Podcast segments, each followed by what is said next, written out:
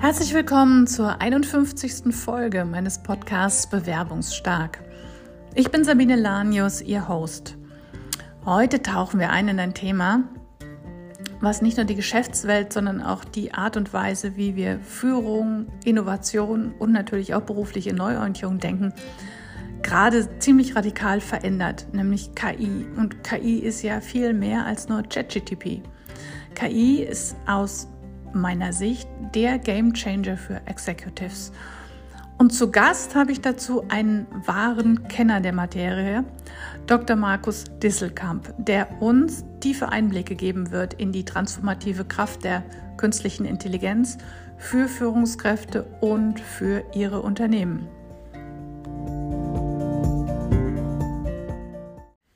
In einer Zeit, in der KI wesentlich mehr ist als ein Buzzword und immer mehr wird, nämlich ein echter Wettbewerbsvorteil, diskutieren wir, wie Executives diesen Wandel anführen und für sich nutzen können.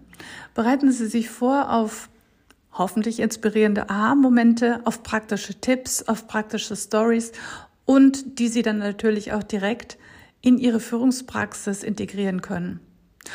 Und eine kleine Bitte noch vorab. Wenn Ihnen gefällt, was Sie hören, dann bitten, bitten wir Sie, dass Sie diesen Podcast, diese Podcast-Folge liken oder mit jemandem teilen aus Ihrem Netzwerk, wo Sie wissen, für ihn könnte es auch nützlich sein. Noch lieber schreiben Sie uns einen Kommentar, weil dann, damit helfen Sie uns enorm, auch eine größere Zuhörerschaft zu erreichen. Und natürlich können Sie uns auch kontaktieren um uns Inspirationen zu geben, wozu Sie gerne Podcast-Folgen hören würden. Anyhow, ich freue mich, von Ihnen zu hören und ähm, jetzt geht's los mit dem spannenden Thema KI und ihre Bedeutung für Executives. Hi, ich, hier ist Sabine Lanius. Ich bin die Moderatorin von Bewerbungsstark und begrüße heute einen sehr spannenden Gast, auf den ich mich schon wochenlang gefreut habe. Und zwar ist das Dr. Markus Desselkamp. Ich immer Hallo sage, Sabine. Hi. Ich finde, einer der schlauesten Köpfe, die ich so kenne. Wir kennen uns schon länger aus gemeinsamen Projekten, die wir gemacht haben. Und Markus ist Trainer, Keynote Speaker, Autor und selber auch Podcaster, deshalb natürlich hier auch der Profigast. Und sein Thema ist eins, was immer aktueller wird, und zwar die Wettbewerbsfähigkeit und die Wachstumsstrategien von Unternehmen in Zeiten des digitalen Wandels. Und wir zwei wollen heute natürlich über das Hot-Thema KI sprechen und was das für Executives bedeutet, quasi KI für den Chefsessel. Markus, dazu erste Frage. Du weißt ja, ich beschäftige mich mit Executive Transitions, also Jobübergänge, neuer Job. Was würdest du sagen? Welchen Einfluss hat KI auf berufliche Übergänge, zum Beispiel bei der Bewerbung? Wir wissen ja, dass in, bei großen Konzernen viele Bewerbungen schon ausgewählt werden von KIs. Ist das bei Executives auch so? Also lass uns über zwei Sachen reden, ne? über den. Prozess und über die Profile wahrscheinlich, weil so wie die Frage gerade formuliert war, könnte ich jetzt beides da behandeln. Das war intendiert. Fangen wir mit dem Prozess an. Ähm, mhm. Also ich weiß jetzt noch keinen Fall, wo wirklich ein, ein, ein Auswahlprozess KI gesteuert für Executives im Top-Management gemacht wird. Kenne ich auch nicht. Das ist gut, dass du das sagst, ja. Im mittleren Management kann ich mir das schon vorstellen, aber da kenne ich jetzt auch keinen realen Fall. Ich kenne nur die realen Fälle wirklich bei, bei Anfängern oder Juniors in Unterne Unternehmen. Genau. Und die sind ja bisher auch mit unterschiedlichen Erfahrungswerten. Also es gibt welche, die klappen noch ganz gut, es gibt welche, die klappen noch gar nicht. Ne, ich habe also selbst schon live welche erleben dürfen, die überhaupt nicht geklappt haben. Okay. Das ist mit dem Dauerproblem der KI, mit wie viel Daten arbeite ich, mit welchen Algorithmen arbeite ich, wie viel trainiert, Training habe ich reingesteckt in die KI. Das ist ja die, die dauerhaften Themen, ob was klappt oder nicht klappt. Aber auf deine, die Frage finde ich insofern spannend, die du stellst. Ich glaube, dass wir zukünftig auch an vielen Stellen trotzdem die KI für Auswahlprozesse, auch für Top-Manager einsetzen werden. Weil eigentlich okay. ist es ja was Banales. Du, du bist selbst Experte viel mehr als ich für die ganzen Persönlichkeitsprofile. Und die mhm. kennen wir ja seit den 60er Jahren.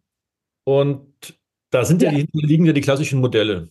Und ja. diese Modelle kann ich dann auch in der KI darstellen. Ich meine, die Persönlichkeitsprofile werden sowieso schon auch in der KI dargestellt. Wenn du mal anschaust, diese ganzen Wahlanalysen, die gemacht werden, da werden heute Ocean-Modelle mhm. oder MBTI auch schon verwendet. Also die gleichen Modelle, die wir auch bei Bewerbungsgesprächen nutzen könnten oder ja. können. Insofern kann ich mir, genau, ne? Und insofern ist das kein großer Schritt, diese Modelle, die wir schon längst kennen, jetzt in die KI zu überführen. Mhm. Und deswegen glaube ich schon, dass es bald ein, ein Thema sein wird. Das ist das eine. Das andere ist, der Prozess an sich, die Steuerung eines Bewerbungsprozesses, den mit KI zu unterstützen, ist einfach nur ein Workflow-Thema. Und ähm, das wird sicherlich kommen. Ich habe gerade, als du diese Frage stellst, ein bisschen geschmunzelt, weil ich mich gerade eher mit dem beschäftige, wie weit wir die Bewerbung zukünftig in Metaversen machen. Mhm. Und da stellt sich die Frage nach der KI gar nicht mehr, weil die KI sowieso gebraucht wird, um diesen Prozess in einem Metaversum darzustellen. Das ist jetzt noch nicht so weit, das wird vielleicht in fünf oder zehn Jahren mehr sein, aber äh, auf deine Frage, ich glaube, dass wir zukünftig viel mehr KI in Bewerbungsprozessen haben werden. Ja. Ja, definitiv. Ich glaube auch, dass das wirklich nah ist. Aber die Frage ist, wie weit nach oben geht das? Ja, und die Frage ist, wie, wie, zu wie viel Prozent? Ne? Ich meine, am Ende willst du trotzdem eine Empathie auch kennenlernen von Menschen und manche Sachen kannst du gar nicht alles in der KI darstellen. Also unterstützend die KI auf jeden Fall. Als einziges Verfahren glaube ich noch nicht so schnell, weil das auch selbst bei den Anfängern, bei den, bei den, bei den Praktikanten, bei den, bei den Werkstudenten auch nicht klappt.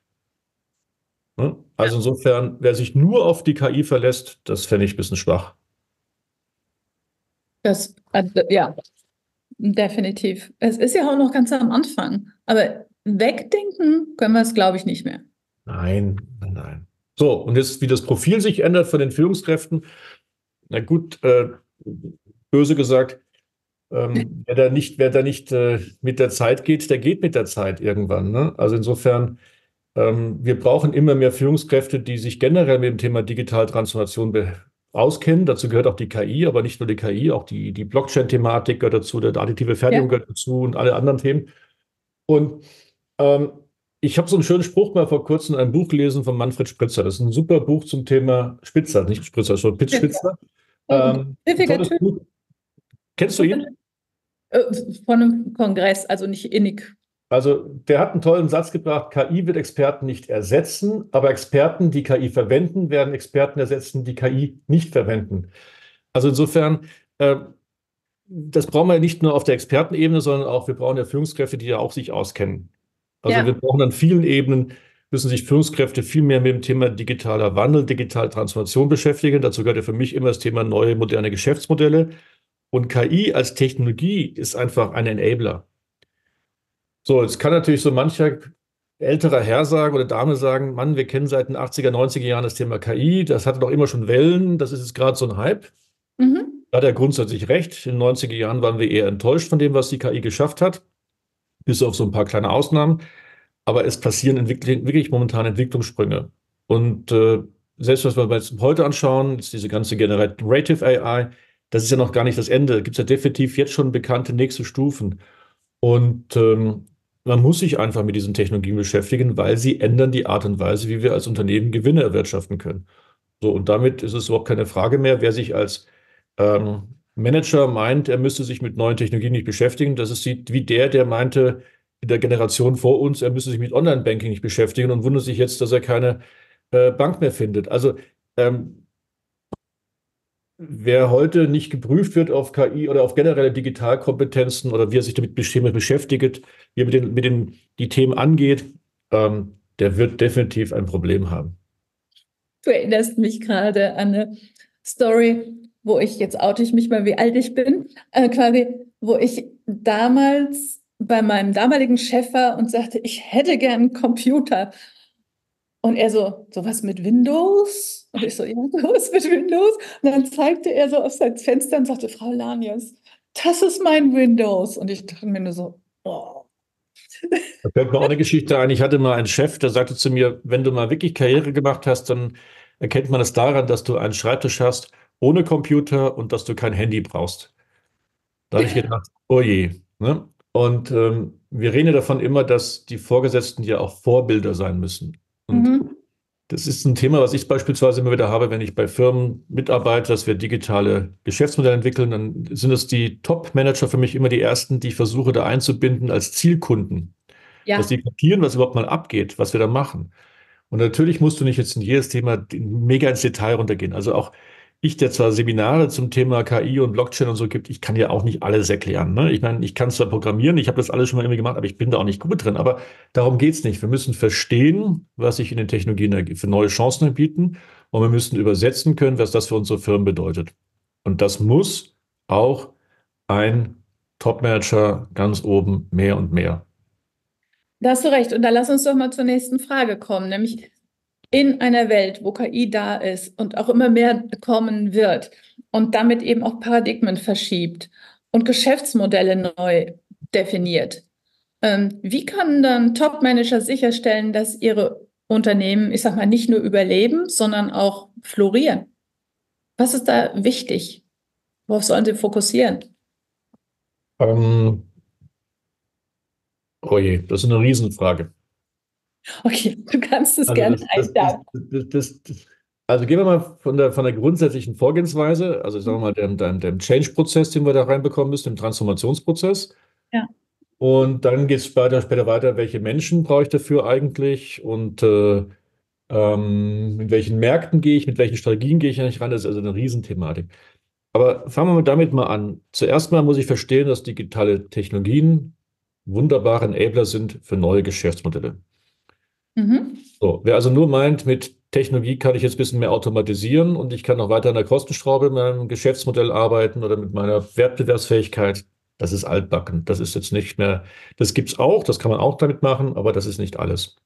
Mhm. So, und ich muss also selbst mal auf Top-Management anfangen, eine gewisse Begeisterung und Euphorie für neue digital orientierte Geschäftsmodelle aufbauen. Mhm. So, da können wir auch natürlich die Kollegen und Kolleginnen aus dem Team helfen. Aber das erste Verständnis, du sagst gerade Paradigmenwechsel, das führt dazu, dass wir wirklich auch überlegen, wie können wir unsere Kunden neu bedienen, noch glücklicher machen, noch viel mehr mit ihnen interagieren, noch bequemer alles machen, aber auch von den Kunden noch viel mehr Geld verdienen als bisher. Das ist die mhm. Kundenseite. Und umgekehrt müssen wir auch verstehen, dass unsere Prozesse wir nicht nur automatisieren, sondern hinterfragen können und auch vielleicht ganz anders darstellen können. Da gibt es ja viele, viele berühmte Sprüche. Vom Thorsten Dirks gibt es einen Spruch, wenn du einen Scheißprozess digitalisierst, kommt ein scheiß digitaler Prozess raus. Also ganz viele Gedanken, dass man einfach hingehen muss und mal ähm, durch die neuen Technologien auch alles ein bisschen ähm, hinterfragt. Mhm. So, und dann kommt aber mein Lieblingsspruch, da ist immer Think Big, Start Small, Move Fast. So, hab ruhig Träume, was du mit deiner Firma realisieren willst. Und das hat jetzt erstmal nichts mit digital zu tun, sondern das hat mit Vision zu tun. Und vielen, vielen, vielen Firmen fehlt überhaupt erstmal eine Vision. Meinst du? Jo, da meinst du, wie oft ich die Sprüche höre nach dem Motto, äh, wenn ich eine Vision hätte, dann sollte ich zum Arzt gehen. Die alten Spruch von Helmut Schmidt gegenüber oh, dem. Oh, echt? Die so. alten Dinger, ne? Du glaubst gar und die meisten Firmen sind ja sowieso in einem sogenannten roten Ozean strategisch gesehen oder ich nenne es ja immer den Sumpf der Vergleichbarkeit und Austauschbarkeit. Und das sind ganz großen Bereich sind das Menschen, Firmen ohne Vision. Übrigens, die Menschen dahinter haben oft auch keine Vision, noch nicht mal für sich selbst. Mhm. Machen einen Job nach Vorschrift. Die haben dann vielleicht die private Vision, aber spannende Frage es für das Einstellungsgespräch mit einem neuen Mitarbeiter, ob er eine eigene Vision hat und dem seine Frage wiederum an die Firma, hast du eigentlich eine Vision, liebe Firma? Weil ich würde nie zu einer Firma gehen, die keine Vision hat. Aber das ist ein Nebenbeschauplatz. Ich kenne, kenne eher, eher viele Unternehmen, die eine Vision haben oder vorgeben, eine Vision zu haben, aber was keine wirkliche Vision ganz oft nee, ist. Mal, ich rede auch nicht von einem Stück Papier, wo irgendwas draufsteht. Also, genau, äh, genau. Weißt du, das habe ich so oft gehört, wir wollen Marktführer werden, wir wollen die eine Milliarde knacken und all. Vision ist ganz einfach definiert. Ähm, die Sehnsucht, die die Leistungsträger packt, egal wie sie formuliert wird, es muss die gleiche Botschaft sein, die bei den Leistungsträgern Herz weckt. Das ist das Thema das, für dich. Das ist das Thema, das ist richtig. Mhm. So, und damit fangen wir an. Und wenn ich mal weiß, was, mit, wo ich die Firma eigentlich in 10, 20 Jahren hinsetzen möchte, wie ich die Welt verändern möchte, wie ich die Welt rocken will mit meinen Kollegen, Kolleginnen, wenn ich das mal weiß, dann kann ich mir überlegen, start small, wie ich das in kleinen Schritten machen kann. Ja, mhm. Da gibt es ja ganz tolle, deswegen liebe ich ja die agilen Technologien. Das ist ja nichts Neues. Das hat mir schon, bevor das agile Manifest 2001 geschrieben wurde, gab es ja auch schon Menschen, die agil gearbeitet haben. Nur hat man es halt ja. nicht so genannt, aber ist egal. Aber dieser Ansatz in kleinen Inkrementen, in kleinen Schritten zu machen, so haben wir Kinder laufen gelernt, so haben wir Skifahren gelernt und so klappt das auch bei äh, den Firmen. Zurück jetzt, hier an der Stelle können wir uns überlegen, wo hilft uns jetzt die Digitaltechnologie? Wir haben einen Traum, wir möchten unsere Firma aus dem Maschinenbauunternehmen, möchten wir ein modernes äh, IoT-Unternehmen machen, ist ja alles machbar. Dann haben wir einen tollen Traum und dann überlegen wir uns an der Stelle in kleinen Schritten, wie wir das auch mit digitalen Technologien, die es heute schon gibt, umsetzen können. Und dann start small, move fast, müssen wir halt schauen, wie wir immer wieder kleine Erfolge generieren können, damit die vielen, vielen Nörgler und Skeptiker überzeugt werden können. Denn eins ist klar, jeder, der ein digitales Projekt startet, weiß, dass 80, 90 Prozent der Menschen um ihn herum das eigentlich gar nicht wollen. Ne, weil das ist bei jedem Veränderungsprojekt so. Das kennst du als Change-Trainer genauso. Das ist überall so. Und deswegen brauchen wir viele kleine Erfolge, die wir sogar eher auf so einem kleinen Niveau haben, dass wir ausgelacht werden. Aber dann werden sie irgendwann viel spannender und irgendwann lacht keiner mehr bei uns. Und so nimmst du die Menschen mit. So, was heißt das wieder für die Führungskraft? Genau. Mut und Ausdauer. Ne? Viel genau, Mut die und Ausdauer. Frage, wie, wie, gehst du damit um mit den Widerständen? Ja, das sehe ich gleich. Aber erstmal bei den Führungskräften, also da fängt schon das nächste Problem an. Viele haben ja so, denen fehlt so der Mut und die Ausdauer, auch weil sie selbst die Chance nicht bekommen im Unternehmen oder weil sie es selbst nicht mehr haben, weil sie Angst haben, dass sie ihr Haus nicht mehr abfinanzieren können. Gibt es ja viele Gründe. Ja. Und da komme ich jetzt zu deiner Frage. Ähm, es gibt ja vier Barrieren, die wir immer haben, bei jeder Veränderung und vor allen Dingen bei digitalen Veränderungen. Das erste ist mal die Unkenntnis. Viele wissen gar nicht, dass es was Neues gibt, dass sich neue Technologien auftun, dass sich neue Geschäftsmodelle auftun, dass Kunden ihre Bedürfnisse ändern. Das, das wissen viele erst gar nicht. Sie sind so in ihrem Tunnel drin, du sagst ja gerade Paradigmen, Dogmen. Mhm. Und ähm, ähm, ganz schlimm ist ja, wenn du als Firma bisher super erfolgreich warst und sagen kannst, es ist ja 20 Jahre nun super gelaufen. Dann warst du auch richtig erfolgreich mit diesem mhm. Ansatz. Aber ob das nächsten 20 Jahre ist, wisst man nicht. Das kann sein, kann nicht sein. Also Unkenntnis. Wir nennen das das Informationsdefizit. Das zweite Problem, was wir haben, ist dann das sogenannte Qualifikationsdefizit, also die, die, ähm, die, die, da wäre es die Überforderung fühlen wir uns da. Ne? Also schau mal, jetzt, genau das ist der Punkt. Jetzt haben wir vielleicht mit, Quali mit, mit, mit ähm, Top-Managern zu tun, 40, 45, 50 Jahre plus. Mhm. Die behaupten zwar, sie können jetzt das Smartphone bedienen und noch ein Excel, aber die wissen doch gar nicht, was da wirklich dahinter sich möglich ist. Die verstehen ja gar nicht die Technologien dahinter. Ne? Mhm. Und ähm, da müssen wir schauen, wie kriegen wir die mit. Also ich empfehle beispielsweise Top-Managern schon, sich ab und zu mal mit den Technologien sich ein bisschen zu beschäftigen, bestimmte Blogs zu lesen, sich mal reinzudenken, mal sich doch mal überlegen, was ist denn eigentlich eine Blockchain, weil es so dermaßen die Welt verändern kann. Also die ganze Technologie dahinter, die DLT-Technologie. So, die dritte, das dritte Problem ist das Organisationsdefizit. Das ist nämlich sogenannte Ohnmacht. So, eigentlich ein Top-Manager, der könnte ja an sich ja was verändern, aber sind wir mal ganz ehrlich, welche viele Top-Manager haben ja gar nicht wirklich die Macht in ihrem Unternehmen. Vielleicht mhm. gibt es da Muttergesellschaften, vielleicht gibt es da Gesellschafter, irgendwelche Investoren. Aber nichtsdestotrotz, die Führungskräfte sind schon die wichtigeren, die was bewegen können, weil äh, eigentlich sind sie diejenigen, die die Organisationsdefizite auflösen müssen. Und mhm. da finde ich schon, dass also dann auch wirklich vor allem das Top-Management das vorleben muss. Also schaffen wir Budgets, schaffen wir Zielvorgaben, schaffen wir auch dementsprechend, dass die vielen Silos, die Fürstentümer, die in den Firmen immer existieren, dass wir die dann aufbrechen. Ne? Silos. Und du hast recht, da sind wir wieder bei Lead by Example. Genau, ne? Und nehmen wir mal ein Beispiel KI. KI braucht viele Daten. Viele Daten heißt übergreifende Daten aus einem, aus einem Unternehmen, aus einem System. Wenn du da Dateninseln hast und mit äh, irgendwelchen Systemsilos, dann geht das alles nicht. Ne? Also da musst du wirklich als Führungskraft auch vorleben, dass das da mal gelöst wird. So, und das vierte als Barriere ist immer das sogenannte Motivationsdefizit. Das hört sich sehr schön an. In Wahrheit heißt es Verlustängste. Ja.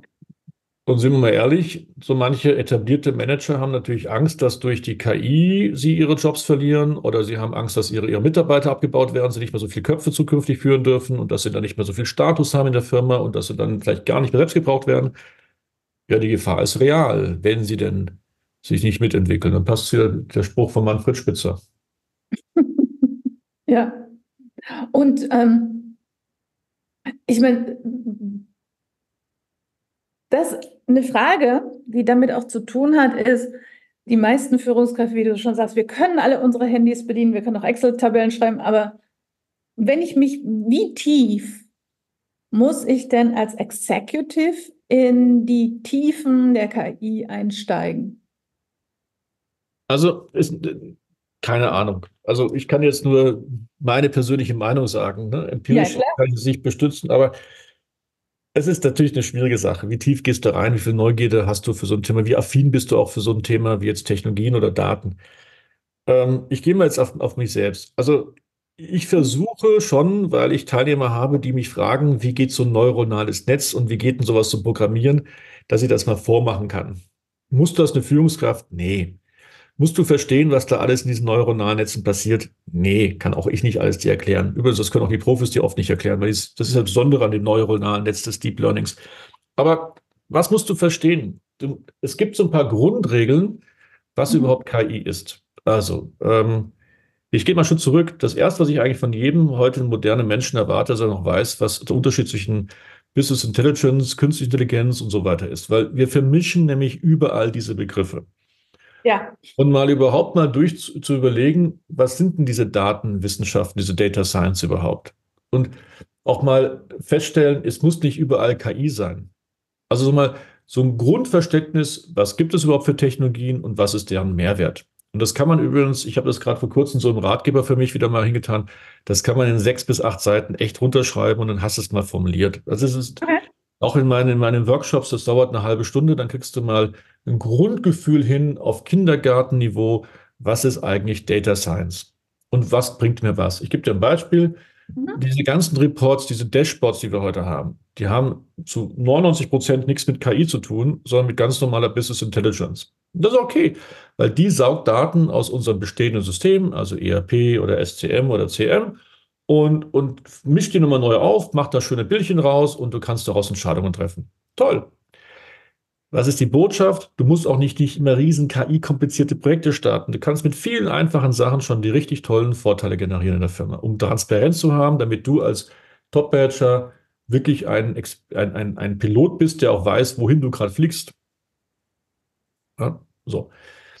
Das ist das eine. Das zweite, was ich aber brauche, ist auch ein Verständnis, was resultieren denn daraus für Möglichkeiten meiner Firma? Also ich gehe ganz banal immer in meinen Workshops mal, nehme ich so eine ganz banale Wertschöpfungskette, die interne in einer Firma, was gibt es da für Abteilungen, also was weiß ich, die, die wertschöpfenden Abteilungen die nicht wertschöpfenden Abteilungen. Und wo kann mir da jetzt digital geholfen werden? Wo kann ich daraus Kostenvorteile generieren, Nutzenvorteile für die Kunden generieren, bessere Transparenz für mich in meinem Rahmen meiner Haftung und so weiter als, als, als Vorstand oder als Geschäftsführer? Mhm. All diese Aspekte geht man durch. Und das kann man auf einem betriebswirtschaftlich sinnvoll mit Technik gespickten Niveau extrem rüberbringen. Und das erwarte ich von einem Top-Manager.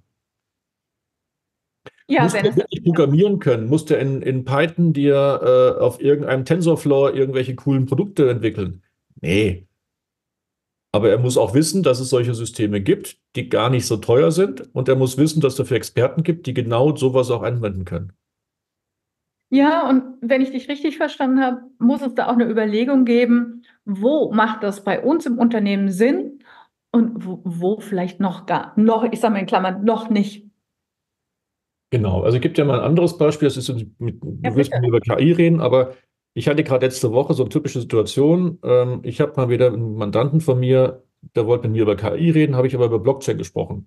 Mhm. Hat er gesagt, das ist aber gerade nicht, das wäre doof, das Blockchain ist ja durch, das ist ja aber bringt ja gar nichts mehr. Er hat gesagt, ähm, hey, interessant. Nee, KI ist halt nur gerade in aller Munde, alle reden so von KI, nachdem ChatGPT im November vor zwei Jahren das Ding lanciert hat. Toller Schritt, tolle äh, Entwicklung. Wir kennen OpenAI seit 2015, also ich kenne das auch schon bisschen, schon länger als ChatGPT und wir haben es halt nie freigegeben bekommen, weil es halt damals noch Fake News produziert hatte. Alles gut und es war ein Riesensprung. Aber deswegen jetzt nur noch KI zu reden, doof. Generell, wir haben die, das Spannende ist ja, viele dieser Technologien funktionieren ja auch zusammen nur. Also KI wie mit, mit, mit Blockchain und damit mit additiver Fertigung, wie auch immer. Die spannende Frage vielmehr an die Top-Manager ist, wo ist mein zukünftiges Geschäftsmodell? Und wo kann mir die digitale Technologien dazu helfen, das zu optimieren. Und das Verständnis, das muss ich echt mal aufbauen. Also zu sagen beispielsweise, Metaversen sind nur was für Gamer, ist doof, weil es ist genauso wie 1993, als mir Leute gesagt haben, Internet ist nur was für irgendwelche äh, Jungspunde. Ja. So. Und, und so gehört eben eine Blockchain dazu, dazu, also dazu gehören die KI, die verschiedenen Data Science dazu, viele neue Arten von Vernetzung gehören dazu. Und, und dann kriegst du so ein schönes Bild. Und das Bild musst du halt schon bekommen als Führungskraft mal. Mhm. Okay. Und was, was, was würdest du sagen, was hilft Führungskräften, Top-Führungskräften, diesen kulturellen Wandel zu navigieren und mehr Akzeptanz für KI im Organ in der Organisation auch zu fördern? Was ähm, du hast ja Erfahrung. Plauder doch mal so ein bisschen aus also deiner. Ich, ich, ich bleibe bei meinem, bei meinem Think Big, Start Small, Move Fast und dazu ja. habe ich mir mein U-Boot-Prinzip ja gebastelt. Hm. So, also ich gebe dir mal mein, mein Negativbeispiel. Ich werde immer wieder eingeladen, als Redner vor 200 Leuten zu reden, nach dem Motto: Machen Sie mal Hauruck, dann sind wir zukünftig alle auf digital. So, ja. und dann komme ich genau mit der Aussage, die ich gerade hatte: 80, 90 Prozent der Anwesenden wollen überhaupt keine Veränderung. Die wollen von mir ein bisschen Entertainment, aber ändern wollen die nichts. Mhm. So, und mein Ansatz ist eigentlich ganz im Sinne der Agilität mit dem Uber-Prinzip: Lass uns mit wenigen Leuten mal anfangen. Mhm. Und zwar gerade mit den paar wenigen, fünf bis zehn Prozent, die Lust haben auf ein neues Thema. Egal auf welchen Hierarchien, lass uns mal anfangen. Die müssen wir freischaufeln, dass die einen halben Tag pro Woche vielleicht an solchen coolen Projekten arbeiten dürfen, neben ihrem normalen Tagesgeschäft. Das heißt, wir müssen die freischaufeln, wir müssen bei ihren Vorgesetzten die Ziele anpassen, etc. Und das Ding heißt U-Boot deswegen, weil es ist ein aufgetauchtes U-Boot, kein abgesoffenes Unterwasser-U-Boot, das also als Geheimprojekt gemacht wird, sondern ein, ein kleines, unscheinbares U-Boot, was man, wenn man genau hinschaut, auch sieht. Aber das heißt konkret, wir machen um diese Projekte keine Riesenshow. Es gibt nichts ja. auf Internet groß darüber zu lesen, dass wir, jo, wir werden jetzt alle hier KI machen, sondern die Botschaft ist, fang doch einfach mal an mit einem kleinen Projekt, mit einem kleinen Team, erste Erfolge zu generieren. So, je mehr wir dann erfolgreich sind, umso mehr taucht das U-Boot auf und umso mehr kann es andere Leute mit einladen oder mhm. zu motivieren, mitzumachen. Und U-Boot, das nächste Schöne beim U-Boot ist, dass es nämlich so klein ist, da passen wenige Leute rein. Also ich mhm. fange mit wenig Leuten an, weil was willst du alle Leute erstmal für KI begeistern, wenn sie nicht begeistert sind? Die wollen auch nicht von KI begeistert werden, die wollen von irgendwelchen Anwendungen, von irgendwelchen Erfolgen begeistert werden. Richtig. So, also nimmst du dann nur die Leute, die Lust haben mitzunehmen. Und das nächste Schöne an einem U-Boot ist, wenn das U-Boot ja losfährt, ist es ja meistens erstmal ziemlich allein. Das heißt, lasst, gib den Leuten auch wirklich die Autonomie, gib ihnen die Freiheit, mal was zu bewegen, auch mal Fehler zu machen. Und dann ja. klappt das auch mit KI. Und das sind eigentlich alles nichts Neues, was ich sage aber ähm, leider wird es viel zu wenig konsequent eingesetzt. Und weshalb denkst du, weshalb wird es noch nicht konsequent genug eingesetzt? Ja, weil wir doch viele Aktionen immer nur als PR-Maßnahmen machen. Wir erzählen jetzt, wir machen jetzt mal groß eine Chaka-Chaka-Runde, wir machen jetzt alle digital. Und äh, dann gilt das Motto, wasch mich, mach mich nicht nass. Ich habe es jetzt delegiert als Führungskraft. Wir hatten jetzt eine große Kick-Off-Veranstaltung. Frau Lanius hat jetzt den Auftrag übernommen, das zu leiten und damit bin ich jetzt fein raus. Ich muss mich selbst damit nicht drum kümmern. Und die Frau Lanius delegiert das auch wieder weiter auf die verschiedenen Köpfe und dann passiert am Ende gar nichts. Alle waren fleißig, haben sich herumgedreht, aber es ging es voran. Es wird ja aber nicht mehr so weitergehen. Was würdest du empfehlen? Was würdest du jetzt einem Executive, sagen wir mal, hier säße ja noch ein Dritter bei uns, ähm, der seinen Job neu gestalten will, was würdest du ihm empfehlen, wenn er wirklich so ein Projekt angeht? Als ich würde am liebsten, ich nehme immer am liebsten die Projekte, die in den letzten Jahren schon mal diskutiert worden sind, die aber irgendwie gescheitert sind. Also mhm. gib mir das unangenehmste Projekt, was im Haus existierte, was weiß ich, irgendeine Migration von irgendwelchen Daten oder wir haben schon seit längerer Zeit ein Callcenter, was nicht funktioniert oder irgendeinen, wo es wirklich nicht läuft. Mhm. Und lass uns das als U-Boot mit, mit beschränkten finanziellen Ressourcen und personellen Ressourcen einfach mal klein versuchen, besser anzugehen. Wo uns die KI helfen kann, wunderbar. Wenn wir was anderes nur brauchen, ist auch okay. Und dann macht man einfach mal, fängt man an und generiert die ersten Erfolge. Ja. Das wird schon so oft gemacht. Und ganz ehrlich, das ist ja auch, das ist der Grundgedanke von einer Methodik, die heißt Lean Startup oder Customer Development Process und wie sie alle heißen. Mhm. Das ist das ist, ich sage immer, das gesunde Menschenverstand. Aber einfach mal machen. Und am liebsten nehme ich immer ein Projekt, was so richtig Modergeruch hat in der Firma. Sehr cooler Ansatz, weil wenn das dann klappt, ist das natürlich wunderbar. Und wenn es nicht klappt, dann, hat, dann sagt doch keiner, die haben eine Riesenshow gemacht, sondern die haben es halt versucht. Weißt du, ich versuche ein, ein, ein, ein Kokon um mein Team herum zu bekommen, dass die da einfach mal in Ruhe arbeiten können. Mhm. Mhm. Sehr spannend. Sehr, sehr spannend. Markus, ich danke dir ganz herzlich für das super spannende Gespräch. Und ich finde, du hast es sehr, sehr anschaulich gemacht. Und ähm, für alle, die, die sich gerne weiter mit dir unterhalten wollen, die finden die Kontaktdaten hier unten. Ähm, die werden wir nämlich unter dem Podcast und unter dem Video verlinken. Das heißt, ich nehme mal an, du bist da auch ansprechbar, oder? Na doch, immer gerne. Super. Danke, dass du bei mir zu Gast warst. Es war mir eine Freude. Ganz auf meiner Seite, liebe Sabine.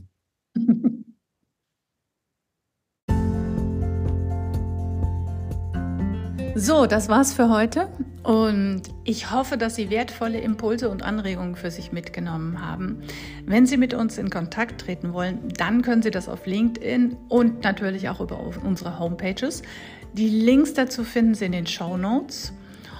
Und ansonsten eine kleine Erinnerung. Think big, start small, move fast. Schön, dass Sie dabei waren. Bis zum nächsten Mal. Tschüss.